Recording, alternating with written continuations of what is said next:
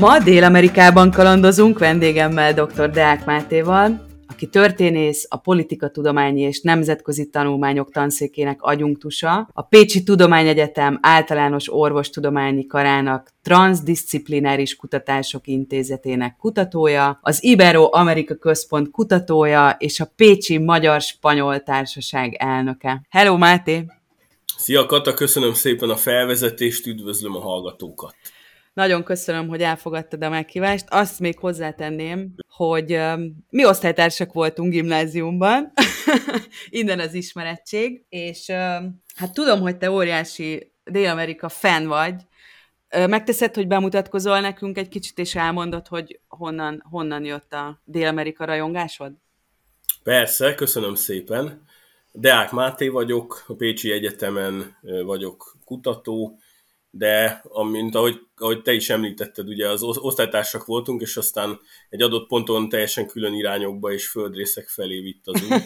Igen. Mert uh, engem, engem Dél-Amerikába sodort az élet, amiről kiderült, hogy az egyik legjobb történése volt az én életemnek, téged uh-huh. pedig ugye Nagy-Britannia és Málta Délen kötöttünk ki végül mind a ketten. Igen, igen, igen, igen, abszolút a mediterrán élet az szerintem mind a kettőnkhöz közel áll. Igen. Én a gimnázium alatt egy évet tölthettem Argentinában, és nem oda akartam menni, ez a Rotary cserediák program volt, de, de kiderült, hogy az élet a legjobb rendező, mert ez, a, ez az egy év, amit ott tölthettem először akkor, az, egy, az az egész életemet meghatározta, és annyira beleszerettem ebbe a hispán-latin világba, hogy azóta is ezzel foglalkozom, és Argentinában különösen, uh-huh. hiszen egy olyan csodálatos és fantasztikus ország, amiről alapvetően, mondjuk sok olyan ország van Latin Amerikából, amiben csak a sztereotípiákat ismerjük. Gondoljunk Mexikóra, vagy Kolumbiára, ahol uh-huh. ugye a sombrero és a chilin valóságán hát Tényleg kokainra gondoltam volna. igen, igen, igen, szándékosan nem azt, nem azt próbáltam mondani, de hogy körülbelül ez Bocsánat, a hármas az, az én hibám.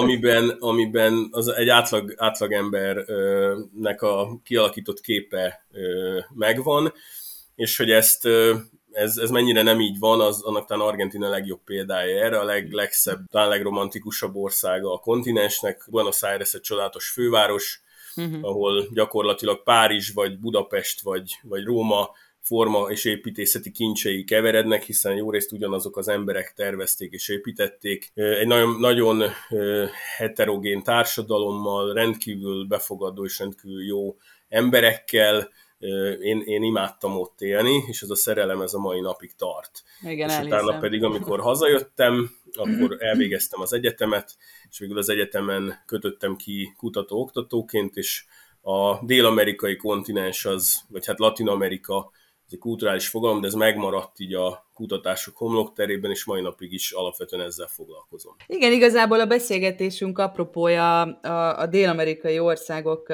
helyzete jelen pillanatban így a, a kripto ekoszisztémán belül. Csak hadd mondjak egy pár um, címet, amit a, a médiában az elmúlt uh, időszakban uh, olvasni lehetett, mint például Chile 2022-ben döntött digitális valuta bevezetéséről, El Salvador után most Brazília is elkívánja fogadni a bitcoin fizetőeszközként, Argentina megadóztatja a kriptotősdéket, az ekvadori elnök jelölt még 2021. januárjában a nemzeti kriptovaluta bevezetését javasolta. Kolumbiában jelen pillanatban egy, egy kriptovaluta ATM boom zajlik.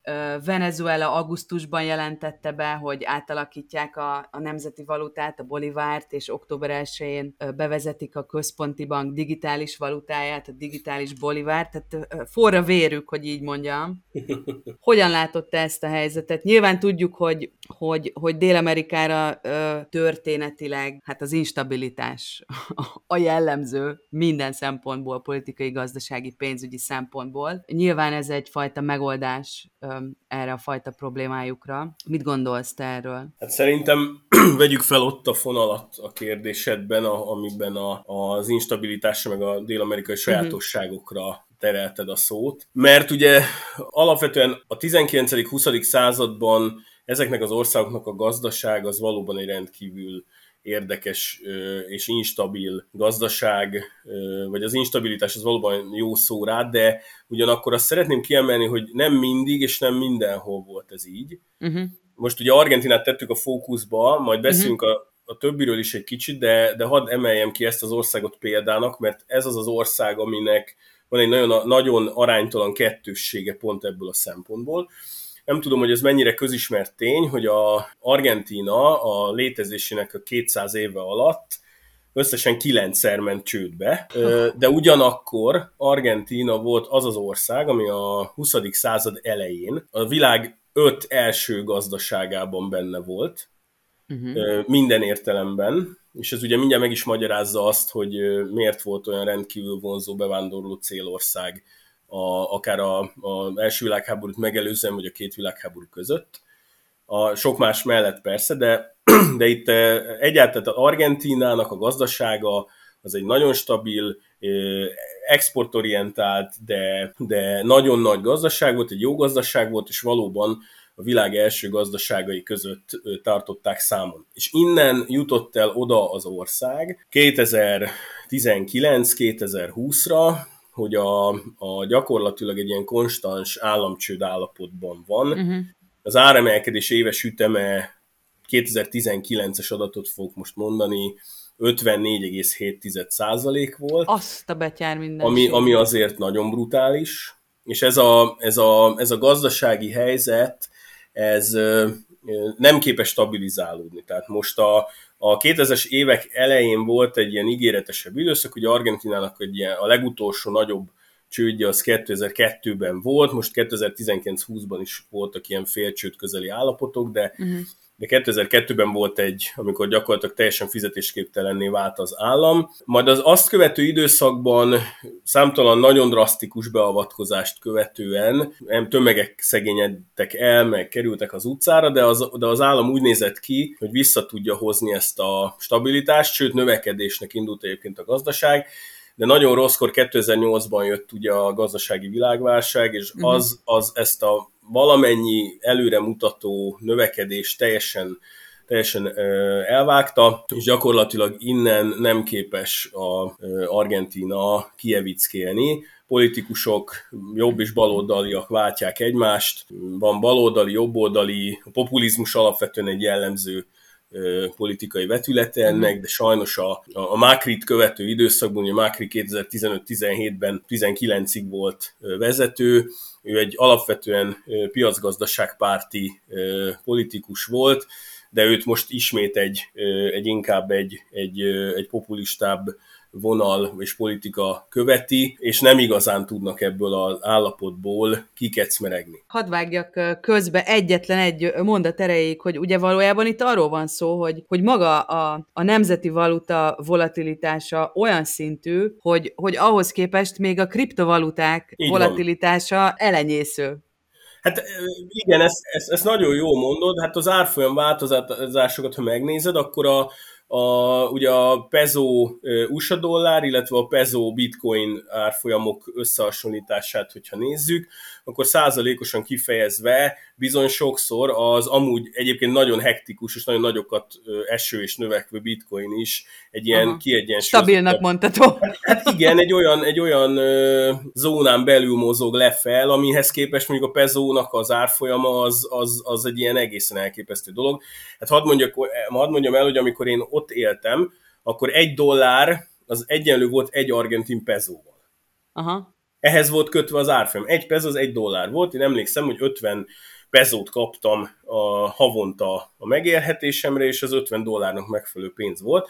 Aha. És 2002-ben, meg már azt megelőzően, pont ez vezetett oda, hogy az állam nem, ez egyszerűen fenntarthatatlan volt ez a, ez a rögzített árfolyam, és az odáig tartott, hogy a pezó dollár árfolyam az ilyen 68, 71, most éppen ne, vagy valamikor volt 44, tehát egy ilyen borzasztóan uh, hektikus változást produkál, és hát ugye az, az állam so, csomó ideig nem kötötte, vagy nem, nem stabilizálta ezt az árfolyamot, nem mhm. próbálta uh-huh. megkezelni, holott ugye az IMF-nek is az lett volna az elvárása, hogy meg, meg a jó felfogott gazdasági érdeke is az államnak, hogy ezt megpróbálja egy ilyen bizonyos intézkedések egy ilyen tólig zónán belül tartani, de ez olyan szinten kézzelfogható valóság, hogy két dolgot említek, hogy a, a pénzfelvételt ugye korlátozták az ATM-ekből, uh-huh. és nagyon-nagyon sokba kerül, 20 vagy 50 dollárt lehet levenni egy nap,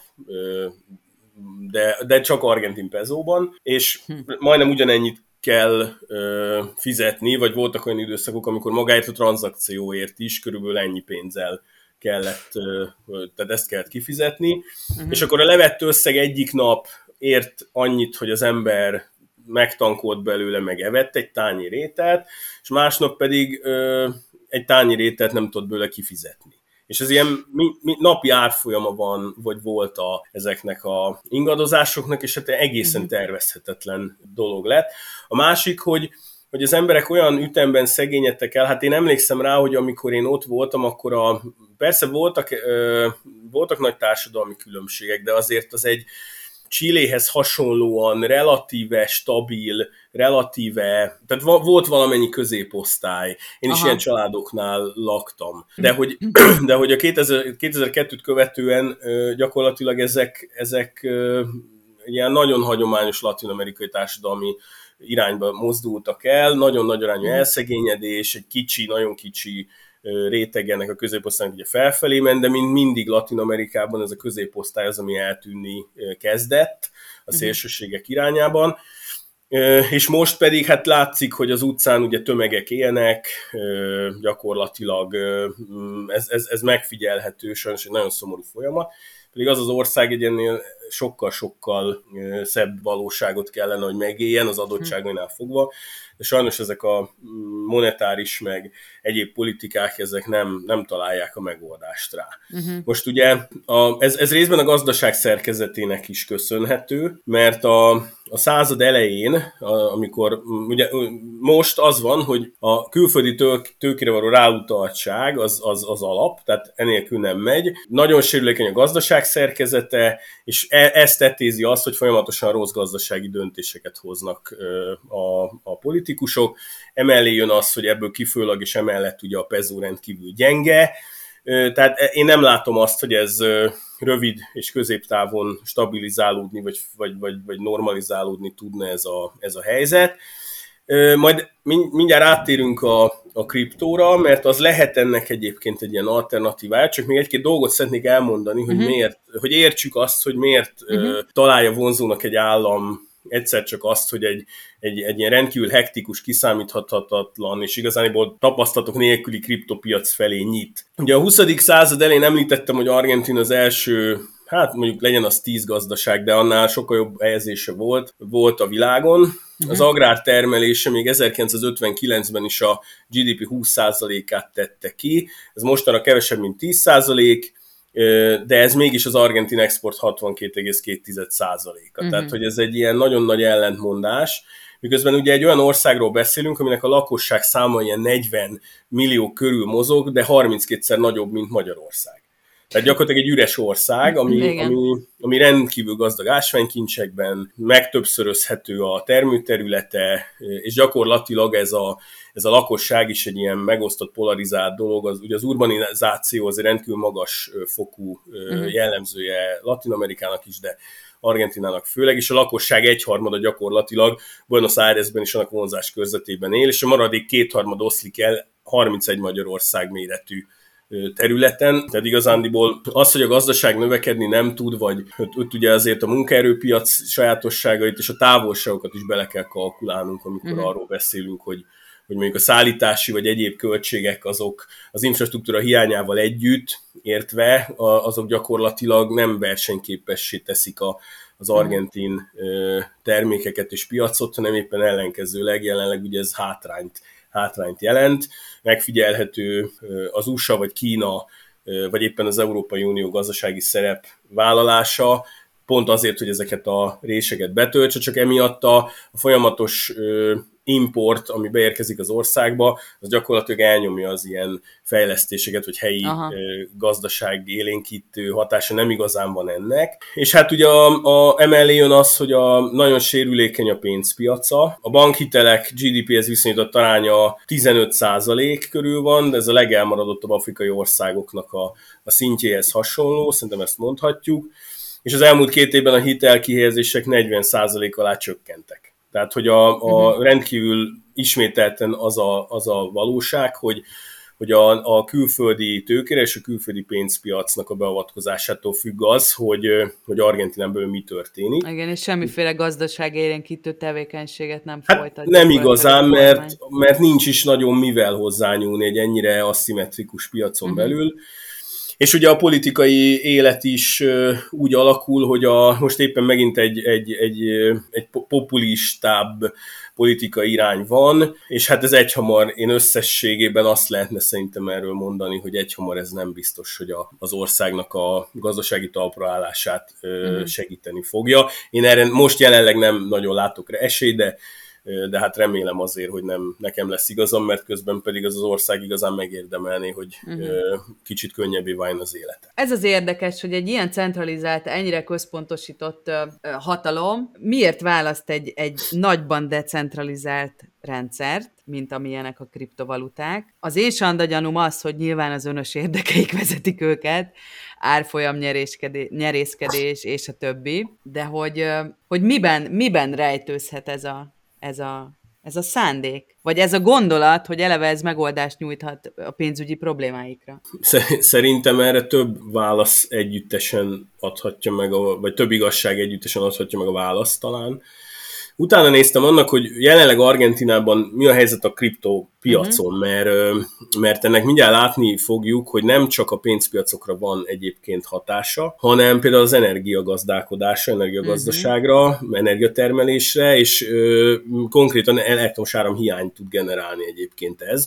Tehát ennek a, az egyik oldala az, hogy ugyan az állam részéről ez lehet egy ilyen érdekes, de racionális lépés, hogy, hogy a kisebbik rosszat választja, és egy olyan valutának a, vagy, vagy eszköznek a bevezetését kezdi el tolni, ami például mondjuk a dollár értéken tartását meg tudja valósítani, mert ugye a peso ezt, erre nem képes. Uh-huh. Egyébként az egyik legelőkelőbb helyen van Argentina jelenleg a kriptovaluták birtoklásában és felhasználásában.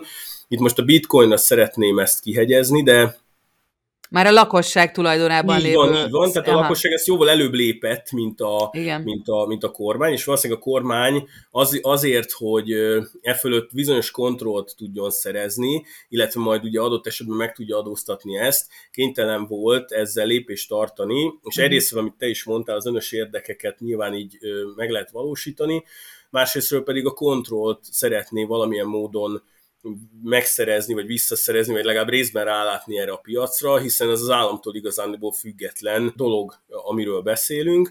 De, de Argentina a nyereség tekintetében tavaly a 21. országot a világon, mert hozzávetőlegesen 200 millió USA dollárnyi nyerességet tettek zsebre az itt élők. Uh-huh. És ha belegondolsz, vagy belegondolunk, akkor igazán ez egy tökéletes gazdasági környezet a kriptovalutáknak, hiszen az áll, a, a peso értékvesztését az állam nem tudja megállítani, de a, az állami központosított kontrollnak az ellenszerét látják benne, uh-huh. és, és, és alapvetően az államot kikerülve, mert ugye az állam nagyon rossz árfolyamon váltja a peso dollára, alapvetően az államot kikerülve a lakosság így kívánja a, a nem, nem túl jó fizető eszközét, a pezót dollárra váltani, vagy, uh-huh. vagy ugye kriptovalután keresztül Igen. különféle tranzakciókkal befektetni. Egyébként ez dilemma, és ezt majd például El Salvadornál fogjuk látni, hogy ez ugyanakkor generál egy ilyen bizonytalanságot is a lakosság esetében, hogy akkor most melyikbe tartsuk a pénzünket.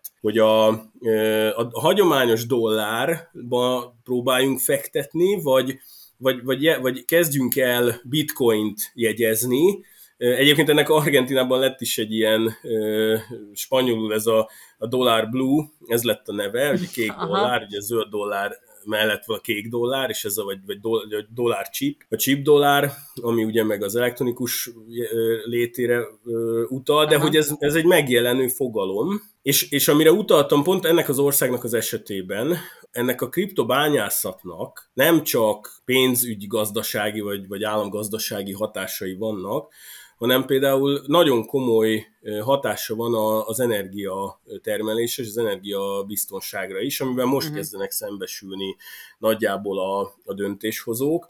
és ez szintén majd El Salvador esetében lesz érdekes, majd, mert egyrészt a rendkívül nagy távolságok és a relatíve kiépítetlen infrastruktúra az Argentinában is jelen van, miközben a, a bányász farmok, tehát a kriptobányászathoz mhm. köthető uh-huh. Bányász cégek energiafelhasználása ugrásszerűen nő. Erre mondanék egy példát, van egy Bitfarms nevű bányász cég, Argentinában is jelen van, nem csak itt, de, de több helyen. Igen. Ez ma nagyjából 50, ez a cég Argentinában 55 ezer új bányász szolgál ki, de, de gyakorlatilag egy-két év alatt 60 megawattról 210 megawattra növekedett az áramfelhasználás. Az szép. És, és azért, hogyha ezt, ezt megnézzük, akkor ez ugye egyben mindjárt azt is jelenti, hogy ami az egyik oldalon egy államnak bevételt jelenthet, vagy legalábbis stabilitás tervezhető, tervezhető valuta stabilitást, a másik oldalon a beruházási oldalon az infrastruktúra fejlesztésre meg óriási kiadásokat fog uh-huh. jelenteni, mert az áramhálózatot ehhez, hogyha ezzel komolyan akar foglalkozni az argentin állam, akkor az infrastruktúrális hátterét meg biztosítani kell, és nem egy ilyen cég van jelenleg Argentinában, hanem hozzávetőlegesen 20 ilyen hasonló uh-huh. farm van. Tehát ezeknek az elektromos áram felhasználása egy rettenetesen komoly probléma majd. Uh-huh. Már most is, de a jövőben, Igen. ahogy ez nő ugrásszerűen. És viszont Argentinának van egy titkos fegyvere, ami nem minden országban adott, mégpedig az, hogy a patagóniai környezet, az a hűvös, hideg környezet, az olcsóbbá teszi ö, ezeknek a farmoknak az üzemeltetését, hiszen egy, ö, a hűtésre megy el általában a legtöbb elektromos áram Igen. egy ilyen farm esetében, de Argentinában van olyan, vannak olyan térségek, ahol gyakorlatilag ez, ez sokkal kevesebbe kerül fajlagosan, mint mondjuk máshol, mert lényegesen uh-huh. hidegebb van, és ugye óriási területekről beszélünk, tehát elméletileg szinte korlátlan mennyiségű farmot tudna befogadni uh-huh. ez az ország. Miközben a, a bitcoin bányászat fajlagos költségei egy bitcoinra vetítve akár adott esetben alacsonyabbak is lehetnek, uh-huh. mint mondjuk másik országban. Tehát Igen. ez egy előnye ennek. És Argentina ezt ki tudná, vagy, vagy használja is, hogy ez egyenlően nem kormányvezérelt, az teljesen biztos, de, de magát a jelensége, erre felfigyeltek már a, a Bitfarmshoz hasonló cégek, uh-huh. akik mondjuk Kanadában, Alaszkában, illetve pont Argentinában létesítenek ilyen, ilyen ö, farmokat. Ez, ez egyébként csak ez az egy bitfarm, amit az előbb mondtam, ez a bitfarms ö, és az 55 ezer új bányász, a kiszolgálása, uh-huh. ez generált hozzávetőlegesen 650 millió USA dollár hozamot. Uh-huh. Ami, ami meg egy egészen elképesztő szám, tehát Igen. mindjárt értjük is a peso és a bizonytalanság mellett miért lesz rendkívül vonzó maga a kriptó ezekben az országokban. Ez az egyik oldala. A másik oldala az, hogy a, azért a társadalmak mm, szerkezetét meg kell néznünk itt, mert, mert ahogy mondjuk Afriká esetében is, ugye nem, nem, a, nem, fő, nem legfőképpen nem a laptopok meg a, az irodai környezet a legfontosabb része, főleg a társadalmi Igen. felhasználás, hanem a mobiltelefonok lesznek itt. Igen. A, de azoknak a teljesítménye most egy lakossági oldalra vetítve nem feltétlenül alkalmas, hogy én magamnak otthon bányásszak, ezért jönnek be a farmok mm. fő ki. Meg hát ugye ma már mindenhol a, a teljesítmény, olyan, olyan igényű teljesítmények kellenek, meg méretű teljesítmények ezekhez a bányászásokhoz, vagy a bányászathoz, hogy gyakorlatilag már ezt tényleg nem lehet megvalósítani lassan otthon, csak ilyen farm kereteken belül. És akkor erre jött rá az, hogy az állam lépett, és Macri még nem te vezette be, de most, de most a, a, a Fernández bevezette, hogy megadóztatja Ugye ez nem olyan régen, pár napja Pár napja, igen. Jelent meg argentin hírekben, aztán a világ felfigyelt erre, hogy meg, megadóztatni kívánja a, a, a kriptotranszakciókat. Ez hozzávetőlegesen egy ilyen 0,6%-os adót nevezzük, de nevezzük adónak. És e, ennek két üzenete van. Egyrészt ugye ebből a, az állam profitálni kíván, ami részben ellensúlyozná a, a, a hiányait. Másrésztről viszont ki akarja terjeszteni e fölött is ugye a, az ellenőrzési körek, jogköröket, és üzenni, üzeni mindenkinek, hogy a kriptó sem kivétel, tehát nem, nem fog teljesen kontrollni válni. Igen. Így van. Tehát, hogy e, e felett ennek az országnak is lesz befolyása, ez, ez, ennek nyilván az eredménye az, hogyha rövid távon nézzük, hogy valószínűleg megemeli a kriptovásárlás költségeit a kormánynak ez a döntése, de hát Igen. ezt nem, nem lehet előre azért teljesen megmondani, mert amilyen ütemben viszont nő a, a kriptobányászat, illetve a tranzakcióknak a száma, az adott esetben akár ezt tudja is ellensúlyozni, de az biztos, hogy ez egy új költségelem, biztos, hogy a kontrollnak egy új eleme, ami eddig nem volt, nem létezett, és ugye a világban sok helyen próbálkoznak ezzel. Nem olyan rég pont az USA-ban vezettek be egy ilyen szabályozást, hogy a bizonyos dollár összeg feletti tranzakciókat ugye jelenteni kell, vagy hát rálátást kell biztosítani a, Igen. a különféle ellenőrző szerveknek, de, de Argentina az, az talán az első, aki, aki egy ilyen nagyon tudatos és százalékban megadott adót tesz majd erre uh-huh. a mhm. tranzakcióra. Ez itt ugye a központosított társadalmi modellnek, tehát Dél-Amerikában alapvetően ennek a nagyon erős központi hatalomra, legalábbis a vágyának megvan a hagyománya. Aztán Nagy más tradíciója kérdés, van, igen. igen.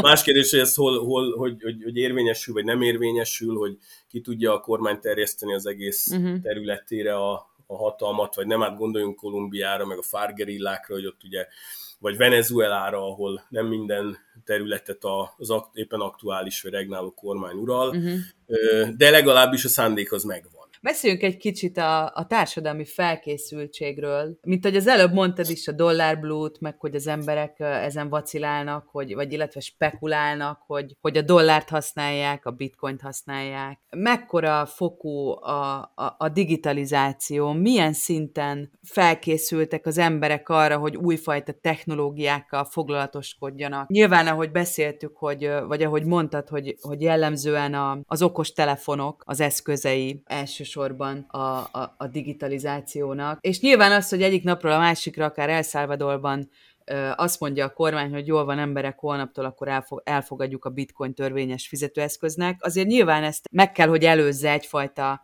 társadalmi felkészítés. Megtörtént hát ez?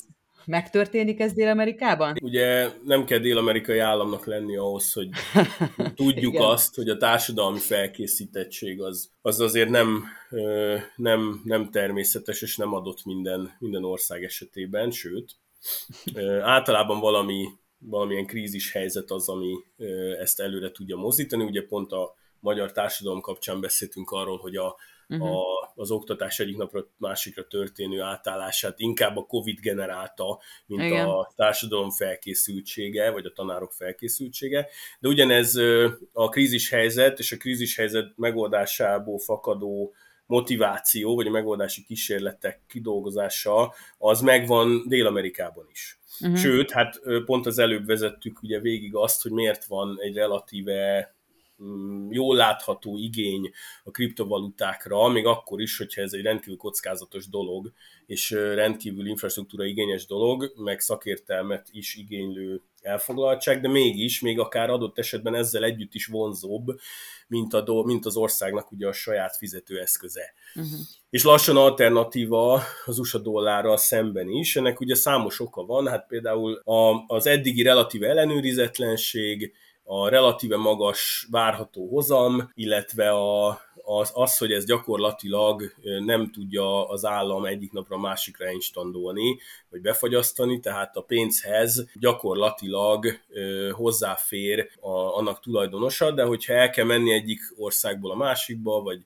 migráció, vagy valamilyen okból kifolyólag, akkor egész egyszerűen ez hozzáférhető marad bárhol Igen. a világon, és mindenhol a világon vehető, adható, tehát ennek van, vannak, van számos előnye, a, még egyszer a hangsúlyozott relatív árfolyam ingadozás Igen. veszély mellett. De, de azt Tudni kell, hogy Dél-Amerikában alapvetően is, Argentinában is az urbanizáció az egy elég erős dolog, de itt nem feltétlenül pozitívan értendő ez a folyamat. Itt óriási városok alakultak ki rendkívül gyorsan, ugye a, uh-huh. a vidéki elszegényedő emberek mentek be alapvetően a 20. században a, a városokba, de ezek a városok nem tudtak lépést tartani az ilyen óriási növekedésekkel. Ugye uh-huh. Brazília talán a legeklatánsabb példája ennek vagy közép-amerikai országok, ahol hatalmas favelák meg szlámok alakultak ki, uh-huh. de gyakorlatilag nincsen szennyvíz meg, meg egyebek. Áram az a legegyszerűbben megoldható, tehát áram az, sok helyen van, és internet is sok helyen van, de ez jellemzően a városokra koncentrálódik míg mondjuk akár térerő sem feltétlenül van, hogyha az ember kimegy a várost egy pár tíz kilométerre, ott uh-huh. meg egész egyszerűen nem biztos, hogy bármi is elérhető ebben. Tehát a, a társadalmi uh-huh. olló itt valahogy a, a technológiát elérő és használó ollóvá is átalakul, uh-huh. és ez sajnos nagyon nagy mértékben sújtja ezeket az országokat, hogy ez csak a társadalom egy bizonyos részének elérhető és hozzáférhető.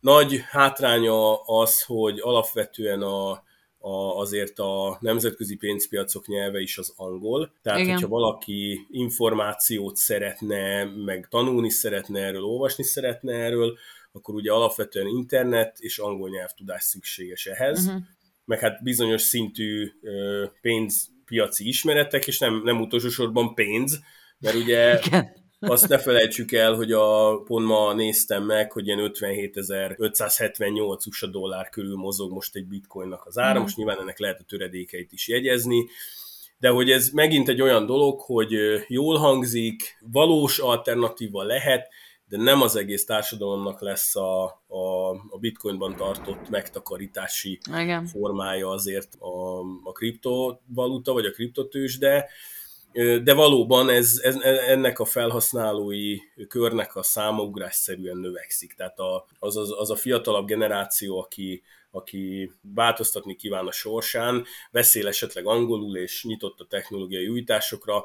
Ugye Dél-Amerika pont egy olyan ország, vagy olyan kontinens, ahol a, a lakosságnak a általánosságban véve a, a lakosságok átlag életkora rendkívül alacsony. Tehát uh-huh. az azt jelenti, hogy rendkívül sok a fiatal, vannak olyan közép-amerikai államok, ahol ez az átlag életkor egészen a 20-as évekre. Ha összehasonlítjuk egy európai állammal, vagy egy gazdaságilag a hagyományosan fejlettebb térségek államaival, akkor azért azt látjuk, hogy itt a fiatalok aránya jóval magasabb, uh-huh. mint, a, mint a nyugati világban, és hát ez azért biztosan azt jelzi, hogy a, a fiatal generációk nem fordulnak vissza ö, már, tehát ők lesznek ennek Persze. a változásnak a motorjai, főleg akkor, hogyha ők is tapasztalják a saját bőrükön azt, hogy a, a digitalizációnak milyen előnyei vannak, és valóban Dél-Amerikában is, meg más helyeken is, de Dél-Amerikában szerintem a digitalizáció az a, az a szabadságnak lesz a, a szimbóluma és a kulcsa, Igen.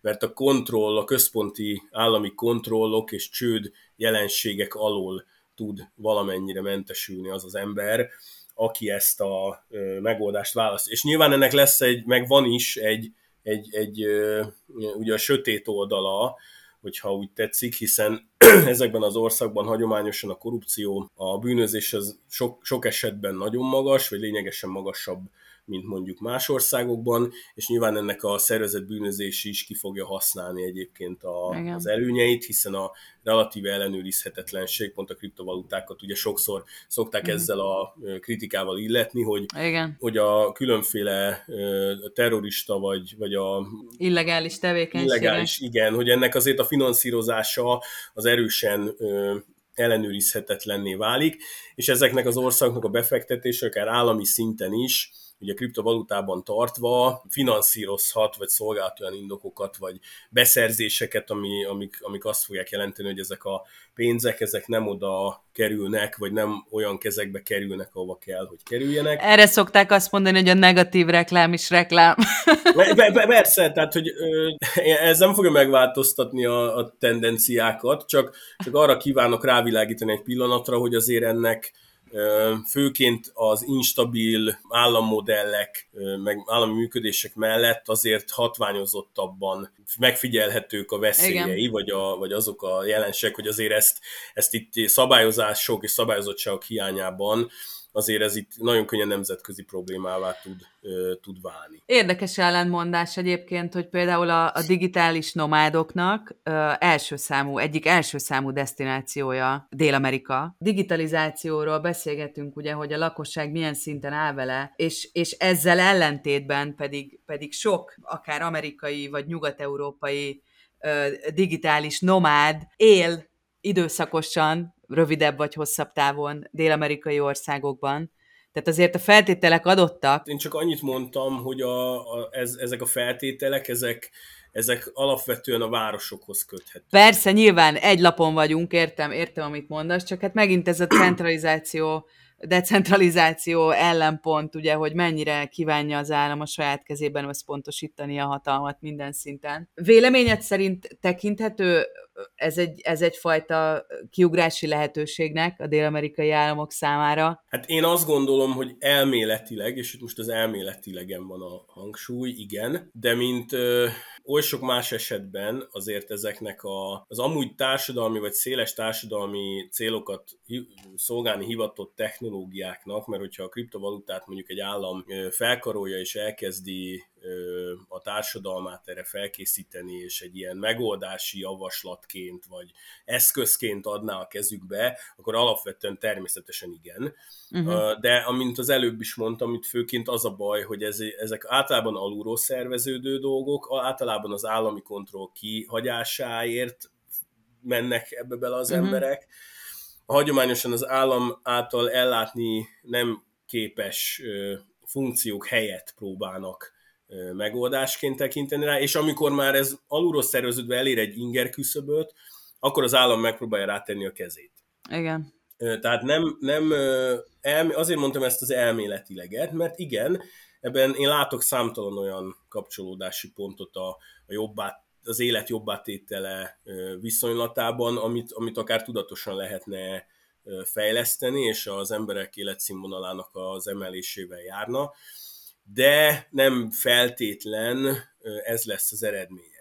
És ugye itt két dologra is mindjárt, és akkor szerintem rátérhetnénk egy picit El Salvadornak uh-huh. az esetére, mert ott, ott, ott jön ki nagyon jól az, hogy az a terv, amit, ezt röviden vázolom, uh-huh. ugye nincs egyedül Argentina azzal, a, ahogy te is az elején már bedobáltál egy csomó hírt uh-huh. Dél-Amerikából, számtalan ország foglalkozik ezzel, foglalkoztatja a, a, a kérdés, de vannak konkrét projektek is, amik úgy látszik, hogy hát legalábbis elindulnak, vagy, vagy hát kapudöntögető, vagy ilyen tabudöntögető ötletek. Ilyen például El Salvadornak az az ötlete, hogy ö, ö, szeretne építeni egy úgynevezett Bitcoin City-t, igen. Ez egy, ez egy óriási projekt. Ennek az az előzménye, hogy El Salvadornak nincs saját hivatalos fizetőeszköze, itt az USA dollár a, uh-huh. a fizetőeszköz, és emellé, hát talán nem emlékszem pontosan, hogy mikor, de ebben az évben talán szeptembertől bevezették a,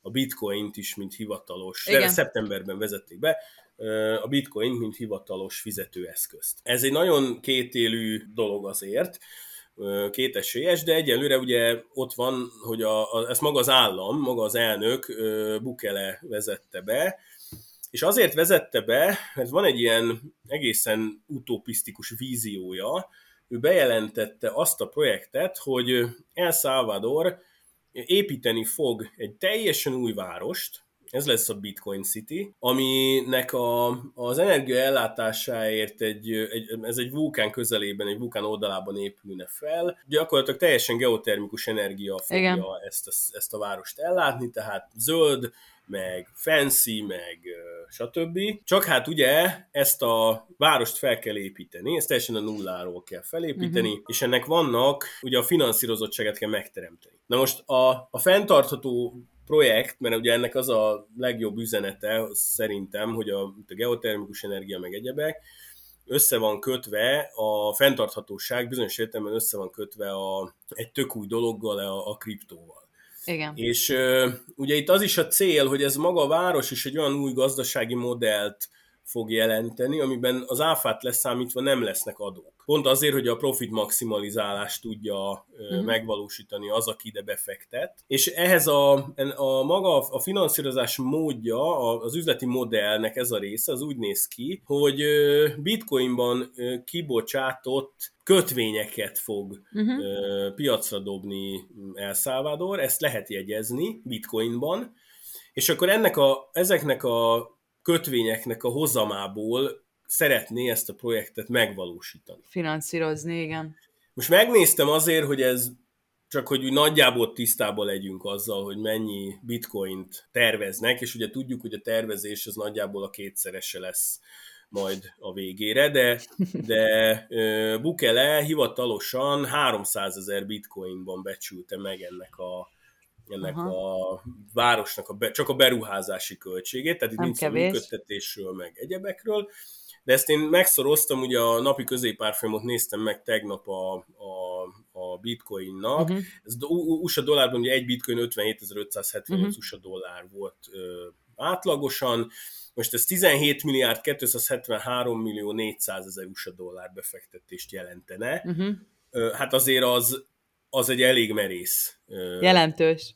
Igen, tehát hogy, hogy mindez, mindez egy, egy olyan országnak a, az ambiciózus tervei közé tartozik, mint, mint El Salvador, akkor az ember azért ezen tényleg felkapja a fejét, mert egyrésztről lehet, Igen.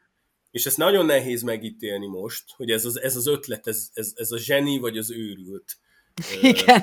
jelzőt teszi maga mellé, mert ugye azért, ha belegondolunk, ez egy zseniális projekt egyik oldalról, hát, hát, hát, hát egy bitcoinból finanszírozott, bitcoin kötvényből finanszírozott projekt, tehát magyarul még nincsen Igen. meg rá a forrás, de mégis, de, de, de hosszú távon ugye még akár össze is jöhet, hogyha nézzük az árfolyamokat. A másik oldalról pedig, hogy, a, hogy ennek a beruházásnak egy nem csak egy, egy új társadalmi modellt teremthet, vagy egy új gazdaság ösztönző, növekedés ösztönző lehet, zöld energia felhasználással, hát most nem tudom, hogy a geotermikus energia egy vulkán oldalából mennyire fenntartható, vagy mennyire zöld, de valószínűleg nyilván igen, hát gondolom igen. én. Ugye Magyarországon is a geotermikus forrá, energia azért jelen van, meg a hőforrásoknak a vízét azt használjuk fűtésre, meg egyebekre. De hogy itt az energiatermelésre, meg az üzemeltetésre, fűtésre, mindenre ezt a hőt használná ki az ország. Tehát egyik oldalról ez egy ilyen homlokra csapós ötlet, hogy úgy Ötlet, nekem, igen, miért nem, miért, miért nem nekem jutott eszem, ez eszembe, igen. Mert hogy igazából semmi új nincsen a, a, azon az oldalon. A, az igen. újdonság itt az, hogy a, az üzleti modellje épül igen. arra, hogy egy, egy frissen bevezetett, gyakorlatilag nem túl régi technológián alapuló blockchain Igen. kriptovalutából kívánják úgy finanszírozni, hogy ebben kíván az állam kötvényeket kibocsátani. Igen. Tehát, hogy Jó, ugyanakkor ezt... azt azt azért tegyük hozzá, hogy ez nem, nem egyedi ötlet, tehát nem tudom, hogy, hogy, hogy arról hallottál-e, hogy Ékön, szenegáli, szenegáli ö, zenész, ő Ékon City felépítését tervezi most már jó pár éve Szenegában hasonló Üzleti elven alapulva, igen. Egyelőre tolják a dátumot erőteljesen, tehát nem, nem sok minden történt. Jó, de nem véletlen azért, hogyha megnézzük, hogy honnan erednek ezek az ötletek, mely országok. A forrás, természetesen, igen, ez lett volna a következő, amit mondani akartam, hogy... Ezek ilyen hogy... pénzpiaci forrás hiányos országok, amik... igen. De, de ez a zseni benne, hogy ha ez működik, akkor ez egy olyan alapjaiban mindent is megrázó forradalmat fog igen. elindítani, igen, hogy, ez hogy, hogy a, a jelenlegi világképünk, ami a pénzpiacoknak a finanszírozásáról, meg, a, meg az egyebekről megvan, az gyakorlatilag egyik napra másikra kidobható lesz mert ez egy, ha, ha működőképes a modell, nem tudom megítélni, hogy az-e vagy nem, de ha ez működőképes, akkor, akkor ez biztosan egy reformot fog elindítani, egy forradalmat fog elindítani. Teljesen egyértelműen. Ez a tipikus esete, a hogyan lesznek az utolsókból az elsők, mert Igen. pontosan, ahogy, ahogy, ahogy mondtad, ezeknek az államoknak ez egy akkora lehetőséget jelent, ami igazából nem hasonlítható össze semmivel. Tehát a mai modern politikai, gazdasági, társadalmi szituációban nem igazán látok más esélyt arra, hogy, hogy, hogy ezek a lemaradott térségek a világban bármilyen egyéb úton, módon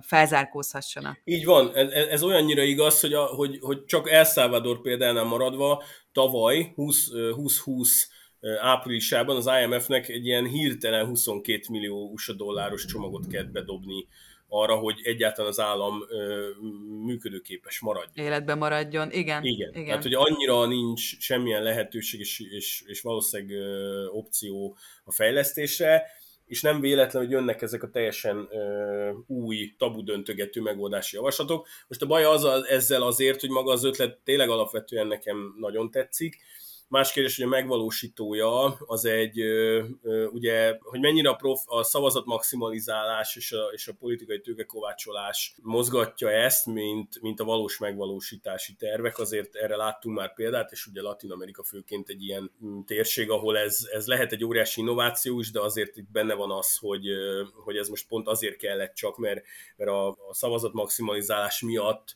meglovagol a, az aktuális politikai vezetés egy, egy új Igen. irányt, ami esetleg vonzóvá teszi ezt olyan társadalmi rétegek előtt is, akik egyébként nem támogatnák ezeket a vonalakat. Sajnos ez a realitás része, hát akár Venezuelát, hogyha már pont az elején szóba hoztad, igen. Azért ugye ott nagyon komoly gazdasági problémák vannak, amik, a, amik gyakorlatilag én szerintem megoldhatatlan, feloldhatatlan dolgok lesznek. Hát a digitális bolivár biztos, hogy nem nyújt megoldást erre hát a nem, nyilván, meg, meg, meg azt gondolom, vagyok. hogy ez, ez egy ilyen nagyon, tehát az, az, a, az a megoldási javaslat, ez egyrészt egy nagyon kétségbe esett, más az arról azért Igen. messziről szaglik, hogy, hogy valószínűleg a, a támogatásban reménykedő politikai vezetés próbál vele extra társadalmi hát eléréseket meg és a központosítottságot de... erősíti, a, központ, van, a centralizációt erősíti minden így van, szinten. Így van. A maradék meglévő pénzét az embereknek megpróbál becsatornázni egy, egy saját uh, digitális uh, infrastruktúrába. Valutá. Igen, de hát ez, ez a meglévőkkel nem fog tudni versenyezni azért, tehát hogyha aki még nem vitte ki abból az országból a meglévő forrásait, az kétlem, hogy a, a digitális bolivárt fogja választani majd.